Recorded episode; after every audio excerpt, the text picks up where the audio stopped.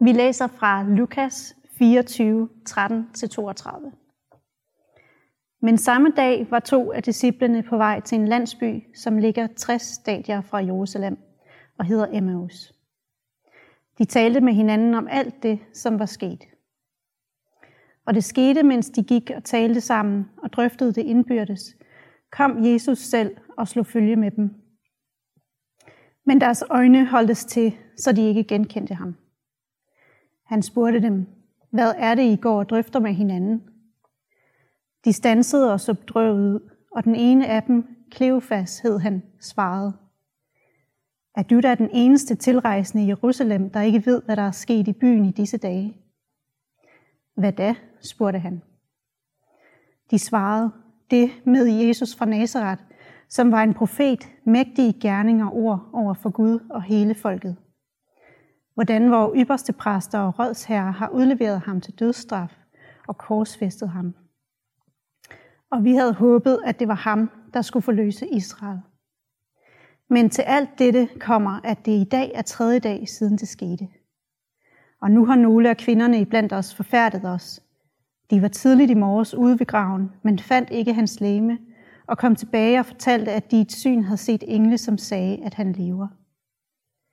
Nogle af dem, der er sammen med os, gik så ud til graven og fandt det sådan, som kvinderne havde sagt.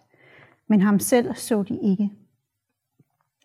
Der sagde han til dem, I uforstandige, så tungnemme til at tro på alt det, profeterne har talt. Skulle Kristus ikke lide dette og gå ind til sin herlighed? Og han begyndte med Moses og alle profeterne og udlagde for dem, hvad der stod om ham i alle skrifterne. De var næsten fremme ved den landsby, de var på vej til, og Jesus lod, som om han ville gå videre. Men de holdt ham tilbage og sagde, bliv hos os. Det er snart aften, og dagen er allerede gået på held. Så gik han med ind for at blive hos dem. Og mens han sad til bord sammen med dem, tog han brødet, velsignede og brød det og gav dem det. Der åbnedes deres øjne, og de genkendte ham. Men så blev han usynlig for dem. De sagde til hinanden, brændte vores hjerter ikke i os, mens han talte til os på vejen og åbnede skrifterne for os. Tusind tak til Christina for at læse den her fantastiske beretning for os. Hvem går du sammen med? Hvem er dine medvandrere? Jeg ved ikke, hvor mange af jer, der sådan har øh, en historie med dansk topmusik, men øh, da jeg var yngre, der voksede jeg op i et hjem, hvor vi søndag eftermiddag hørte Shiv 413, og der var der blandt andet en sang, som vi ofte hørte spillet, som hed Vi skal gå hånd i hånd gennem livet, du og jeg. Jeg ved ikke, om I nogensinde har hørt den. I er sikkert ikke så lavkulturelle, kulturelle, men øh, det er jo sådan noget, Shiv 413, det var sådan et ønskeprogram, hvor folk de ringede ind, og det kunne være sådan et, et eller andet med, jamen i anledning af Oda og Werners 50 års øh, bryllupsdag, så samlede vi ind i, i øh, Mosters øh, øh, hat, og pengene gik til Giro 413. Altså det var sådan noget, øh, som vi øh, beskæftigede os med dengang i mit barndomshjem. Øh, men det er egentlig ikke det, jeg skal tale om i dag. Men pointen er, hvem går du igennem livet sammen med? Fordi selvfølgelig så handler det jo ikke bare om en ægtefælle eller den store kærlighed. Øh, begreber og som fællesskab og medvandring har jo meget større betydning for os i vores liv, end til at begrænse sig til det. Øh, det handler om vores relationer til hinanden og til Gud selv. Og for nogen af os, så er der faktisk et lille positivt element i alt det, som vi oplever lige for tiden med afstand fra hinanden, og det er, at vi mere end nogensinde før bliver bevidst om, hvad fællesskabet egentlig betyder for os, og hvad det betyder, når vi ikke har det. Og jeg kan helt ærligt sige, at jeg mangler jer i mit liv. Jeg føler mig mere drænet for energi. Øh, den energi, jeg normalt vil få, er at være sammen med jer. Den glæde, jeg normalt oplever ved at dele livet sammen med jer og vandre sammen med jer. Mange går ture sammen, og øh, der er jo noget helt særligt ved at bevæge sig parallelt med blikket fæstnet på vej mod et fælles mål, en fælles destination. Der er så meget nærvær i det, der er så meget fokus i det, og det skaber intimitet. Taler vi om at gå med Gud, så er det også et meget stærkt metafor, som øh, vi bruger i den kristne tro, og som den her tekst faktisk handler om. Det opsummerer på mange måder, hvad livet handler om som kristen. På spansk, der har man et udtryk, som man bruger, når man siger farvel til folk. Man siger, vaya con Dios. Det betyder egentlig ikke farvel, men det betyder gå med Gud. Og det er jo et stærkt symbol også. Jeg siger farvel til dig nu, men øh, mit ønske for dig er, at du må gå igennem livet sammen med Gud, til vi ses igen. Og jeg tror, for nogen af jer, så har I brug for det her budskab i dag. Budskabet om håb og udsyn i forhold til din relation til Gud, i forhold til din relation til mennesker, i forhold til din måske nuværende følelse af at være isoleret. Og vi afslutter den her tale med at bede sammen, og vi skal også fejre nadver sammen. Så jeg vil opmuntre dig til at bruge det også til at bringe din egen personlige respons til Gud og åbne dit hjerte for hans nærvær, hans medvandring, lige præcis her og nu i dag. Lad os kigge lidt på teksten. Emmausvandrene, hvor er den ene hedder Kleofas, får vi at vide, er på vej hjem. De har åbenbart bopæl i Emmaus, men de har opholdt sig i Jerusalem gennem noget tid, hvor de formentlig som en del af en større gruppe af mennesker har fulgt Jesus som hans disciple. Og lad os lige pause et øjeblik ved ordet disciple. Disciple er ikke et ord, vi bruger så meget i vores, øh, i vores moderne sprogbrug. Vi taler ofte mere om det at være kristen. Men Nytestamentet nævner faktisk kun ordet kristen to gange, hvor alene evangelierne og apostlens gerninger nævner ordet disciple 261 gange. Og i disciple, der ligger der en anden betydning. Man er en efterfølger af den, som man ser hen til, og som man ønsker at blive inspireret af. Vi er ikke bare inviteret til at komme med en bekendelse, at kalde os kristne, sige ja til noget igennem en bekendelse og en dåb, og derefter øh, så er det ligesom der, vi er. Nej, disciple, det er folk, der følger en mester gennem et helt liv. Det er medvandring. Gud ønsker selv at følges med dig gennem hele dit liv.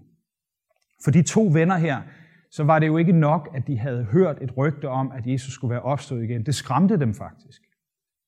De kunne ikke forholde sig til det. De var på vej væk. De var på vej hjem til Emmaus, fordi at de var skuffede, de var desillusionerede. Det var ikke nok, at de havde set Jesus én gang. Det var ikke nok til at ændre deres liv og til at ændre deres retning. De var stadig på vej tilbage til det, de kom fra.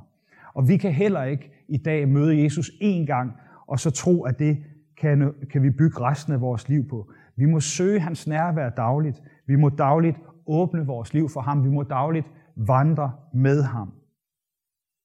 Jeg har været gift nu i øh, næsten 25 år. Næste måned, så er det 25 år siden, at, at Gitte og jeg vi øh, sagde ja til hinanden. Og det er mange år, og der er sket rigtig meget. Og man kan sige, at i sådan en, en medvandring, som vi har haft med hinanden i, i over 25 år, der er sket rigtig mange ting. Vi har lært meget om hinanden. Det betyder ikke, at vi stadig er enige om alting. Det vil jeg nok sige, at det er vi ikke. Men Gitte, hun plejer at sige, at der er jo din holdning til tingene, Hasse, og så er der sandheden. Og det ved jeg ikke, om det er sandt, men altså, det forholder jeg mig selvfølgelig til. Øh, jeg kan fortælle jer, at øh, for mange år siden, hvis I lover at holde en hemmelighed, så for mange år siden som 17-årig, der øh, var jeg på en øh, lejr på Gotland. Det var sådan en miljølejr, så ja, dengang talte vi også om miljø og prøvede at fokusere på det.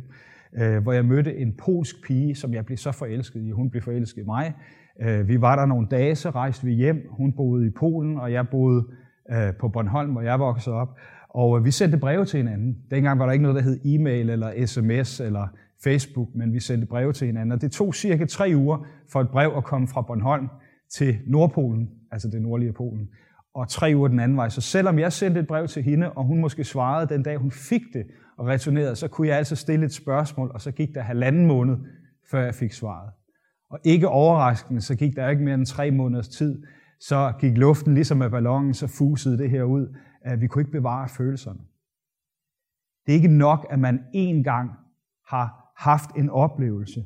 Det kan godt være, at du måske har haft en stærk oplevelse, eller går med et stærkt minde om en lejr, eller en øh, efterskole, øh, en konference, et eller andet stort mirakel, du oplevede, at Gud har gjort i dit liv.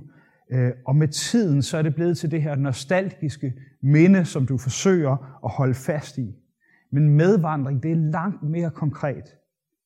Jesus han ønsker at vandre sammen med dig og mig her og nu i vores daglige kamp til at få økonomien til at fungere, til at få, håndtere ensomhed, til vores jobsituation, i vores single-liv måske, eller i vores børneopdragelse, i vores ægteskab osv. osv.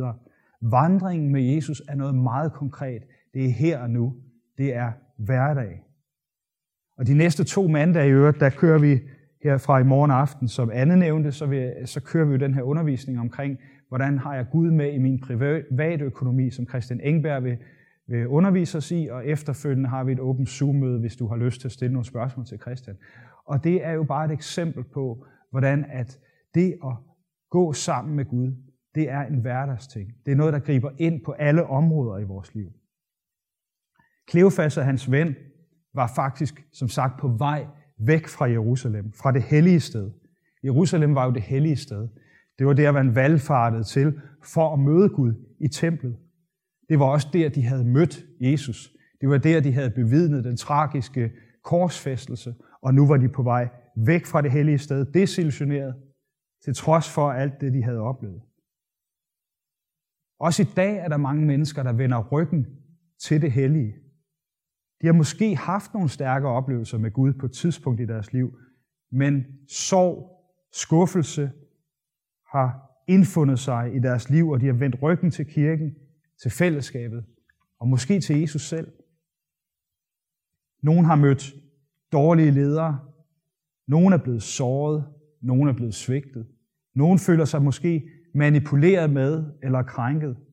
Andre, og det er nok de fleste af os, har mødt dobbeltmoralske kristne. Folk, der har sagt et og gjort noget andet, og hvis jeg ikke tager meget fejl, så at du måske selv en af dem. Det er jeg i hvert fald. Jeg kan ikke påstå, at jeg altid har gjort det, jeg selv har sagt. Pointen er, at nogen er blevet skuffet over troen, over Gud. Det er ikke blevet det, de havde håbet på. Livet som kristen synes bare ikke længere at give mening. Og det kan også være, at du har haft en naiv barnetro, som du er vokset langsomt ud af. Du har aldrig rigtig fundet nye ord for troen eller livet som voksen kristen. Måske fandt du en kæreste, som du knyttede dig til, som ikke havde den samme tro som dig, og som ikke kunne forholde sig til det her med kirke, og langsomt, men sikkert at du glædet væk, og du bevæget dig væk fra det hellige. Den opmuntrende pointe i den her tekst, det er, at det er Jesus selv, der opsøger, møder og slår følge med de to Emmausvandrere, mens de er på vej væk fra det hellige. Han er altså både den hyrde, som vandrer sammen med sin kirke, samler sin jord, men han er også den, der forlader de 99, som vi ser et andet sted i Nytestamentet, og opsøger det ene for, som er vandret væk. Jesus han er nærværende i sin kirke, når vi tilbeder ham. Han er også nærværende i vores personlige liv i løbet af ugen, hvilket måske er en særlig opmundring i den her tid, hvor der er meget afstand mellem os. Men han er også den, som opsøger dem, der vender ryggen til ham af forskellige årsager. Måske er der også en pointe i, at Jesus han faktisk ikke fra starten af øh, åbner deres øjne for, hvem han er.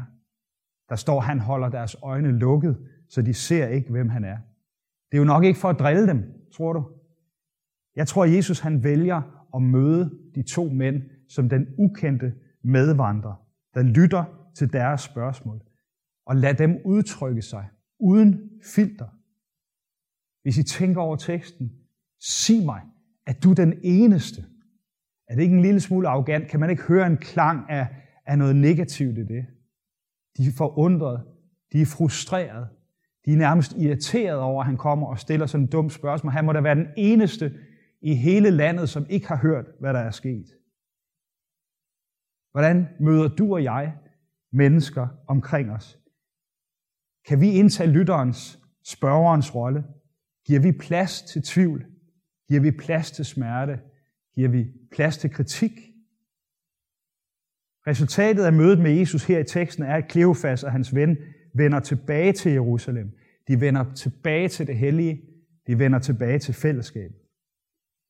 Og når jeg møder Jesus, så er det naturligt for mig når jeg har haft et ægte, autentisk møde med ham, at jeg også begynder at vandre sammen med andre, der har mødt ham. At betragte nogen på afstand, det giver et begrænset kendskab til personen.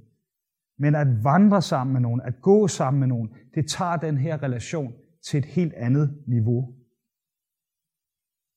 Her begynder jeg at fornemme, hvem du virkelig er. Jeg kommer et spadestik dybere. Jeg fornemmer din tilstedeværelse på det rent intuitive plan. Jeg kan dufte din parfume, eller det modsatte. Jeg kan mærke din begejstring. Jeg kan mærke din nervøsitet, din irritation, tristhed osv. Vandringen med Jesus åbnede de to venners hjerter for sandheden om ham. Først som en intuitiv brand i deres hjerte. Sig mig, brændte vores hjerter ikke, da han åbnede skrifterne for os. Sidenhen som en direkte åbenbaring. Deres øjne åbnedes, og de så, hvem han virkelig var. Måske kan nogen af os stille os selv spørgsmålet, hvem, hvem har brug for, at jeg slår følgeskab med dem? Hvem har brug for, at jeg går tæt på dem? Sådan rent fysisk ved en gåtur sammen måske, men også i overført betydning. Hvem kan jeg hjælpe til at møde Jesus? Hvem har brug for, at jeg stiller spørgsmålene? At jeg giver dem mulighed for at stille spørgsmål til mig? Hvem kan jeg videregive min egen oplevelse af at have mødt Jesus og vandre sammen med til? Min bøn er, at netop i den her tid, at vi måske må opleve en endnu større længsel i os, efter at blive hinandens medvandrere, og efter at være den, der slår følge med mennesker, som har brug for at stille os de kritiske spørgsmål. Som har brug for, at vi hjælper dem med måske at finde tilbage til det hellige. Lad mig nævne, at øh, vi i København Vineyard har et motto, der hedder involveret, inkluderet, inspireret. Det er så lige omvendt. Inkluderet, inspireret, involveret. Og øh, det handler selvfølgelig om, at vi håber, at vi bliver inkluderet i et varmt fællesskab, inspireret i vandringen med Gud og med hinanden, og involveret i at gøre en forskel for andre. Og derfor vil jeg sige, at det her det med at gå med Gud, at lade os inspirere i vandringen med ham og i vandringen med hinanden, det ligger i selve kernen af kirkens formål. Vi ønsker at lade os inspirere, og vi ønsker at blive inspireret i mødet med hinanden og med Gud. Og lad mig derfor afslutte med at give tre eksempler på, hvad jeg tænker, at den her inspiration skaber i os i forlængelse af teksten her. For det første, når vi går med Gud, så giver det os venskab og kendskab. Når vi går med Gud, oplever vi, at han taler til os. Det gør han på mange måder. Han gør det i vores samtale med hinanden, for eksempel i netværksgrupperne. Han gør det igennem vores egne bønder. Han gør det igennem vores lovsang. Han gør det, når vi, når vi læser hans ord. Brændte vores hjerter ikke i os. Og han gør det, når vi lytter til, hvad andre siger om ham, her i kirken eller andre steder. Og så er det endda ikke det hele.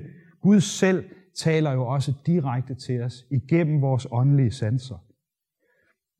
Og de her sanser, de kan blive skærpet over tid. Det er det, der er hele pointen. Det, som er et perifært kendskab, det kan blive et intimt venskab. Hvor vi også fornemmer Jesu følelser. Ikke bare opfatter og forstår hans vilje, men virkelig fornemmer, hvem er han? Hvor meget han elsker dig og mig. Venskabet bliver til kærlighed, til intimitet. For det andet, når vi går med Gud, så giver det også forandring. Og det er ikke sådan en fra den ene dag til den anden forandring. Det er faktisk sjældent muligt at ændre sit liv radikalt fra den ene dag til den anden. Forandring sker oftest gradvist. Præsten i Columbus Vineyard, han hedder Rich Nathan, og han har sagt det her, og det er jo det er egentlig ikke så dybt, og alligevel er det dybt. At vandre med Jesus betyder, at du sætter det ene ben foran det andet igen og igen og igen. Det han i virkeligheden siger, det er, at vandre med Jesus er noget dagligdags. Og det er noget, der sker gradvist over tid. Det er i den daglige, naturlige vandring, at det naturlige bliver overnaturligt. Det er det naturlige hverdagsliv, hvor han får lov til at møde os overnaturligt med sin forandring. Og hvad er det, der sker? Hvordan forandres vi? Jo, for det første, så giver fællesskabet med ham integritet, fordi jo mere vi bliver bevidst om Jesu nærvær i vores liv, og det, at han altid er der, og han kender mig ud og ind, jo mindre mening giver det for mig at foregive at være en person et sted, og en anden et andet sted. Han ved jo, hvem jeg er. Jeg kan lige så godt være mig selv. Jeg kan lige så godt være gennemsigtig. Det giver også værdi. Vandringen med Jesus lærer mig, at han er min elskede ven, og jeg er hans elskede ven. Og det er det fundament, som ikke kan rokke sig. Det giver også en forandring på alle mulige andre områder i mit liv, fordi ja, ligesom Jesus han døde for mig på korset og opstod igen, som vi hørte om i søndag, som Christoffer så fantastisk fortalte om, jamen sådan kalder han faktisk også nogle gange mig i den her vandring til at dø fra ting i mit liv, eller lægge ting væk i mit liv, som begrænser mig i min relation til ham og min relation til mennesker omkring os. Det kan være destruktive handlingsmønstre. Det kan være hissighed. Det kan være overfølsomhed over for kritik. Jeg bliver mindre i alarmberedskab, hvis nogen tillader sig at pointere fejl hos mig. Jeg bliver mindre tilbøjelig til at søge hævn, mindre løgnagtig måske, mindre negativ i min tale, og så videre. Du kan selv finde på flere. Måske ved du selv, hvad dine skyggesider er. Og jeg vil sige til dig, som, som sidder og måske føler dig desillusioneret og tænker, jamen der er nogle ting i mit liv, det bliver aldrig anderledes. Jeg vil ønske, det var det, Hasse, men det kan ikke lade sig gøre. Jeg vil sige, at jeg vil gerne give dig det her billede med et græsfrø. Du kan ikke tage et græsfrø, uanset hvor hårdt du tyrer det ned på en asfaltoverflade. Det kommer ikke til at slå hul på asfalt. Men det mindste frø, giv det nok tid, kan det bryde igennem selv den hårdeste asfaltoverflade nedefra, og livet kan få lov til at spire frem. I din vandring med Gud over tid, så kan der ske forandring på alle områder i dit liv. Og for det sidste, det at vandre eller gå med Gud, det giver liv i overflod. Jesus han vandrede selv mere end nogen anden. Øhm, og det er jo selvfølgelig i kontrast til den, som måtte forskanse sig i et tårn eller bag en mur. Er man en vandrer, så er man svag. Man er den svage part. I trafikken taler man om øh, fodgængerne som den svage part. Du er mere fattig, du er mere sårbar for angreb. Jesus han gjorde sig selv sårbar for din og min skyld, for at kunne gå sammen med os igennem vores sårbare og skrøbelige liv. Jesus han siger faktisk om sig selv i Johannes evangelie 10.10, Tyven kommer kun for at stjæle og slagte og ødelægge, men jeg er kommet, for at de skal have liv og have liv i overflod. Liv i overflod. Lad mig slutte med det. Det er ikke først og fremmest en god følelse, sundhed, penge på kontoen og så videre. Mange rygklapper omkring dig, der bakker dig op. Liv i overflod, det er overflod af tilgang til Jesus selv. Emmausvandrernes hjerter brændte i hans nærvær, fordi han er vejen, sandheden og livet. Det er selve kernen i kristen tro, og det er selve kernen i discipleskab. At hans liv, det er det overflod, jeg har brug for. Jeg har brug for Jesus selv i mit liv. Jo mere jeg får af ham i mit liv, jo mere fyldt op, tilfredsstillet vil jeg være. Han er nær. Han er nær i alle områder af mit liv. Når jeg lykkes, er han nær. Når jeg mislykkes, er han nær. Når jeg jubler, er han nær. Når jeg græder, så er han nær.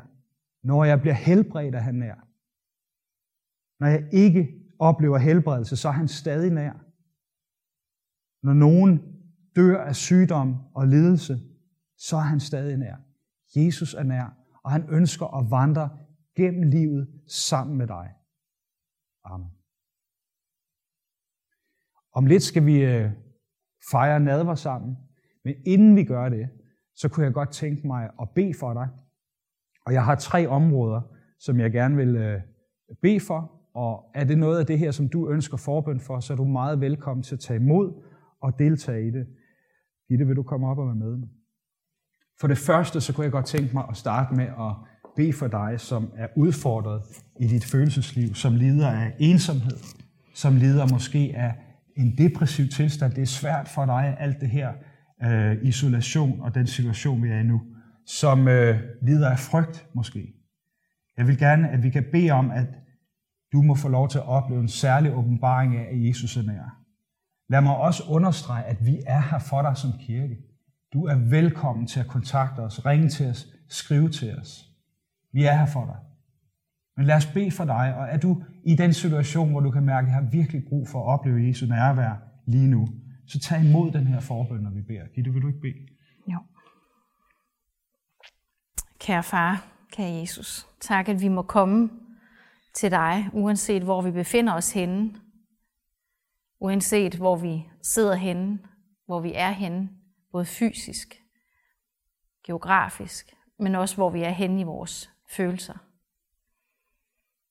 Og Helligånd, tak, at du er i stand til at være alle steder lige nu, og du er i stand til at række ud til os alle sammen, der hvor vi er.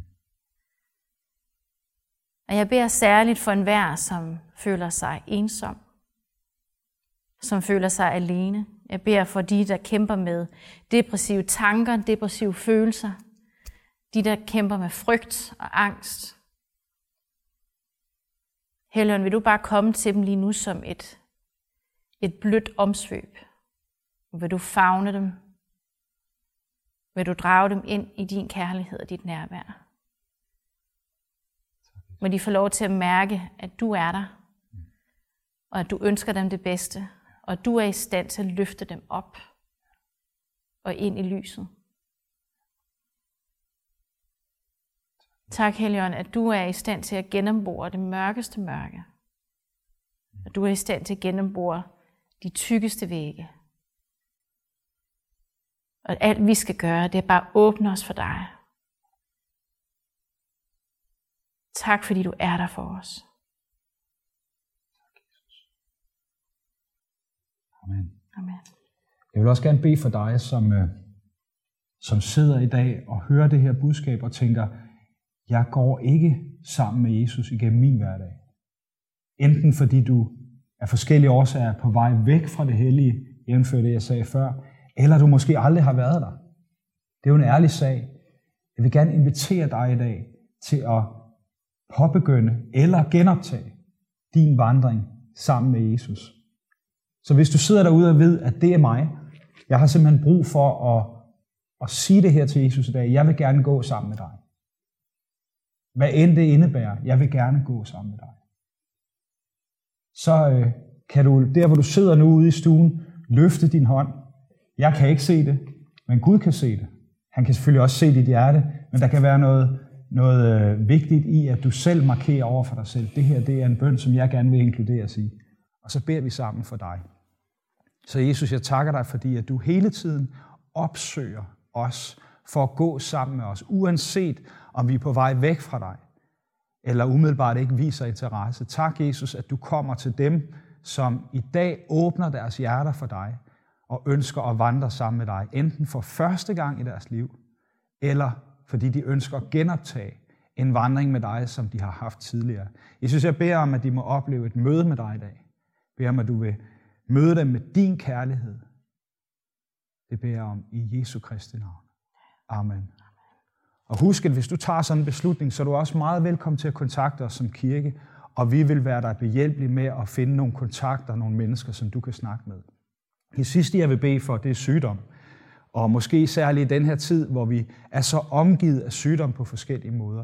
Det vil jeg rigtig gerne bede for dig, der selv lige nu i den her situation enten er syg, øh, eller oplever, at du er sårbar, fordi du har et svagt helbred på en eller anden område. Det er selvfølgelig også en form for sygdom. Øh, men bare, bare for at sige, det behøver ikke at være en sygdom i fuld flor, men det kan også bare være noget i dig, som du ved er sårbart og skrøbeligt. Så vil jeg gerne bede for dig, hvis du vil være en del af den bøn, hvad enten det må være luftvejslidelser eller andre ting, du lider af, så vil jeg foreslå dig, at du simpelthen lægger din egen hånd på det syge sted, og så beder vi sammen om, at han, som havde kraft til at opstå fra de døde, også kan møde dig i dag og helbrede dig for din sygdom. Så Jesus Kristus, jeg takker dig, fordi du som er opstanden, at du har videregivet din opstandelseskraft til os, og tak, at alt er muligt for dig, og jeg beder om, at du vil møde den enkelte der, hvor de sidder nu, øh, og jeg beder for dem, som, som selv har lagt deres hånd på det syge sted her, jeg beder om, at du vil møde dem og helbrede dem i Jesu Kristi navn. Tak, Jesus, at øh, du er i stand til, og du vil helbrede al sygdom og lidelse. Jeg beder om, at det vil må bryde igennem i Jesu Kristi navn i menneskers liv i dag. Amen. Så skal vi fejre nadver sammen. Og øh, vil du ikke tage nadverbrød og nadvervin frem? Øh, vi har sådan en tekst, som vi næsten altid læser fra Korintherbrevet, men jeg har bare faktisk i dag lyst til at øh, læse en kort tekst, og det er afslutningen på den tekst, som jeg har talt over. Efter, i forlængelse af den, der står der nemlig sådan her i Lukas 24, 33-35. Og de brød op med det samme og vendte tilbage til Jerusalem, hvor de fandt de elve og alle de andre forsamlede, som sagde, Herren er virkelig opstået, og han er set af Simon. Selv fortalte de, hvad der var sket på vejen, og hvordan de havde genkendt ham, da han brød brødet. Og det er den nøglesætning, jeg gerne vil have frem nu, som overskrift over det her nadvermåltid. Hvordan de havde genkendt ham, da han brød brødet. De fornemmede det allerede i deres hjerter, da han åbnede skrifterne for dem. Men de to venner genkendte først rigtig Jesus, da han brød brødet. Når vi deler nadver, så er det mere end bare et minde om ham, men det er et personligt møde med ham, som opstod fra de døde og lever den dag i dag. Og det er min bøn for dig, at du også må genkende ham i dit liv. At dine øjne må blive åbnet for hans nærvær, for hans kærlighed, for hans tilstedeværelse i dit liv, når du sammen med os deler nadveren i dag. Så lad os gøre det sammen. Jesus han øh, tog et brød den aften, da han blev forrådt, og brød det. Og så sagde han, dette er mit læge min krop, som gives for jer. Og så ofte som I i spiser det, gør det til minder om mig. Og på samme måde tog han også øh, vinen efter aftensmåltidet og sagde, det her vin, det er den nye aftale ved mit blod. Og så ofte som I drikker det, så gør det til et minde om mig. Så du som sidder hjemme i stuen nu, hvis du vil tage vinen og tage brødet, så skal vi sammen dele nadver med hinanden. Jesus sagde, dette er mit læme, som gives for jer. Og han sagde, dette er mit blod, som er udgydt for jer. Så døb din, dit brød i vinen eller saften, og lad os sammen tage imod Guds velsignelse i nadvaren.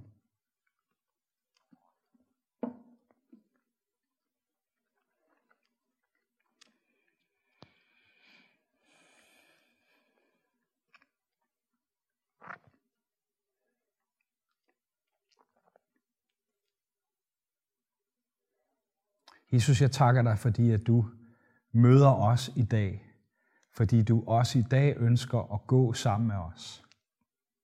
Tak, at vi kan få lov til at gå med dig, Gud. Igennem vores liv.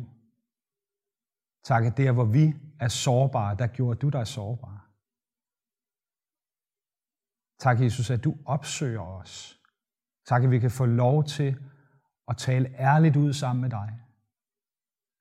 Og tak, Jesus, at du leder os tilbage til fællesskabet med dig og til fællesskabet med hinanden. Og tak, fordi at det også er det, vi har i udsigt. På den korte bane kan vi se frem til at finde sammen igen i et fantastisk fysisk fællesskab. Når det er muligt, og på den lange bane, så kan vi se frem til at skulle tilbringe en, bringe en evighed i levende fællesskab med dig. Treenig Gud. Amen. Herren vil sine dig og bevare dig. Herren lader sit ansigt lyse over dig og være dig nådig. Og Herren løfte sit ansigt mod dig og give dig sin fred. Amen. Nu slutter vi af med at synge en lovsang sammen.